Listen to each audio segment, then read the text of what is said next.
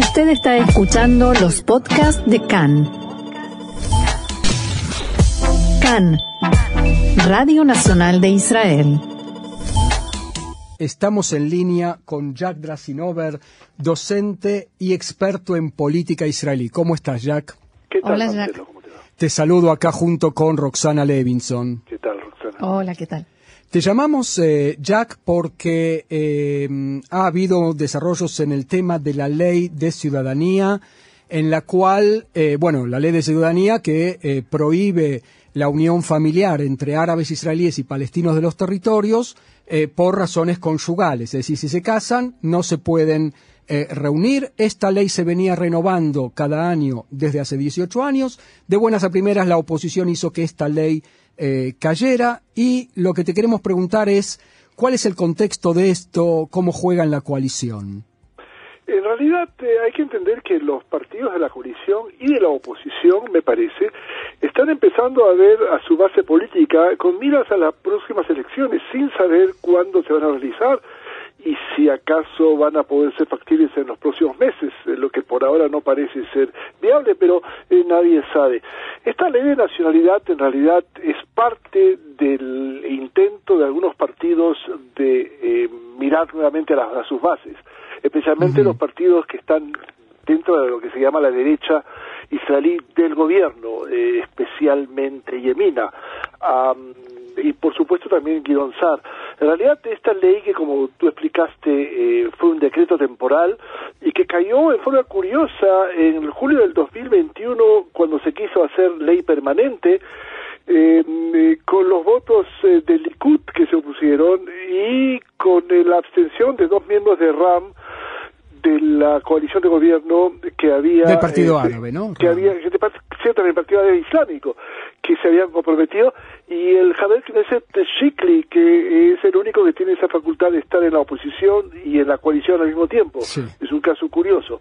Eh, y que se que votó en contra, no tanto por la ideología, sino porque a ver, se convirtió este voto en voto de confianza. Y entonces se pensó que esta era una fórmula que pudiera eh, derribar al gobierno. Pero la, la elección, eh, los resultados de cincuenta y nueve eh, votos a favor y cincuenta y nueve contra, la, eh, la manifestó eh, como imposible de concretarse. Pero en estos días, eh, la ministra eh, del Interior, Ayelet Shaked, intenta volver a presentar este proyecto de ley que generó una cierta tensión en la, en la coalición, porque Meretz, que curiosamente en el julio del dos mil veintiuno aprobó la ley, es decir, votó a favor a condición de que se estableciera una serie de, de excepciones y que permitiera la unificación de algunas eh, familias palestinas. Creo Ahora, que Jack, pensamos es, que este eh, hecho... la figura es compleja. Sí. Perdón, este hecho de que Ayelet Shaked se plante en ni siquiera incluir estas excepciones, ¿nos lleva de vuelta a sus intentos o su eh, mirar con un ojo a la coalición y con el otro hacia el Likud? Definitivamente, eh, pero no es la única. Es decir, personas como Gideon Sa'ar eh, se ven también frente al hecho de que casi no tienen base política. Y entonces eh, esta ley permite de una manera intentar eh, consolidar a su eh, base, especialmente en el caso de Ayelet Shaked, eh, que no ha dejado de ver el futuro, eh, la posibilidad de plantearse como la persona que pudiera suceder a Netanyahu si es que se presenta la eh, este, esta, esta perspectiva.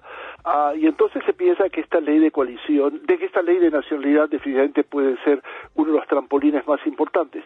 Pero hay que entender que hay una consecuencia eh, eh, importante, porque en realidad eh, la aplicación de esta ley deja a una población eh, eh, con una falta de acceso al seguro social y médico, ayuda de vivienda, uh-huh. sobre todo a personas que ya están acá, que viven eh, dentro de Israel, que se casaron con ciudadanos árabes israelíes. Eh, y entonces eh, se presenta en el caso de Meretz y de Ram un problema interesante, y es que también ellos ven a sus bases, que empiezan a preguntar qué ganamos de esta coalición eh, curiosa.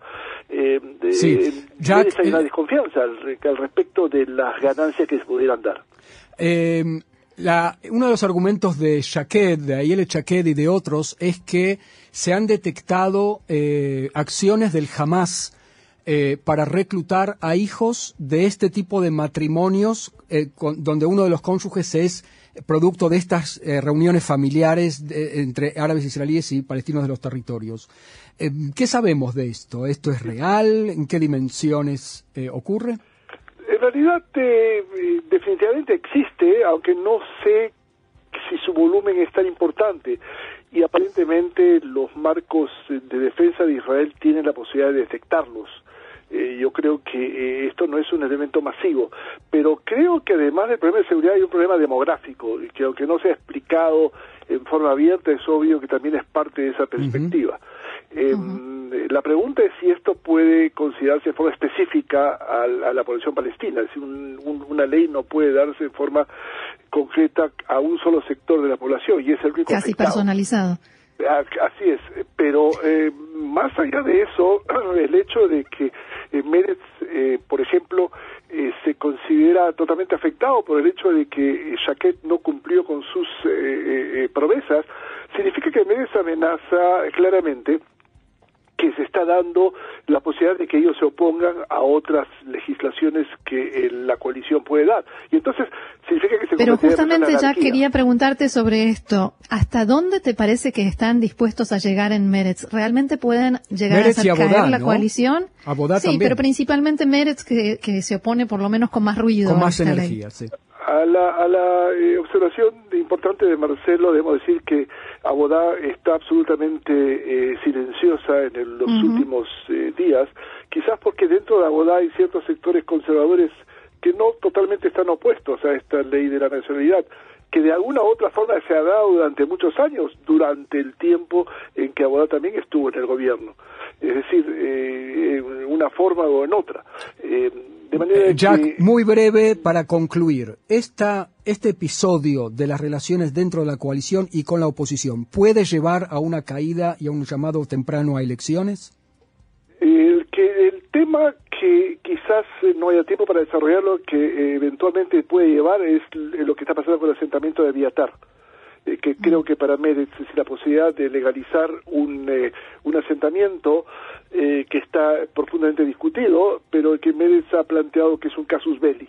Uh-huh. Yo creo que en el marco de la coalición lo que se ha planteado con respecto a la ley de la nacionalidad es permitir la el libre eh, la libre votación, es decir, que cada persona o cada marco del cada Javier Chikli pueda definir eh, eh, si quiere votar a favor o en contra sin disciplina eh, coalicionaria, pero uh-huh. es algo que Meretz también lo ve como una situación eh, a la que no puede aceptar, por cuanto significaría que eh, tendría que basarse en los grupos de oposición como Likud, como Likud por ejemplo, y la ultraortodoxia, que en este caso sí van a apoyar esta ley de nacionalidad, a diferencia de lo que pasó en julio del veintiuno. Eh, el peligro existe, pero yo creo que todavía la presencia de Netanyahu sigue siendo un elemento que consolida la coalición. Eh, que si bien es, es cierto que dije al principio que los partidos vengan a sus bases con respecto a las próximas elecciones, nadie la quiere, porque nadie sabe cuál es el futuro de este de este planteo. Solamente si es que Netanyahu desaparece de la escena política, eh, lo cual no es claro porque no es hay claro que ver para cómo se desarrolla. No es claro por el Así momento. Es. Muy bien. Muy bien, Jack Drassinower, experto en política israelí. Muchísimas gracias y será hasta la próxima con hasta más política gracias. Y más gracias, análisis. Jack. Adiós. Shalom.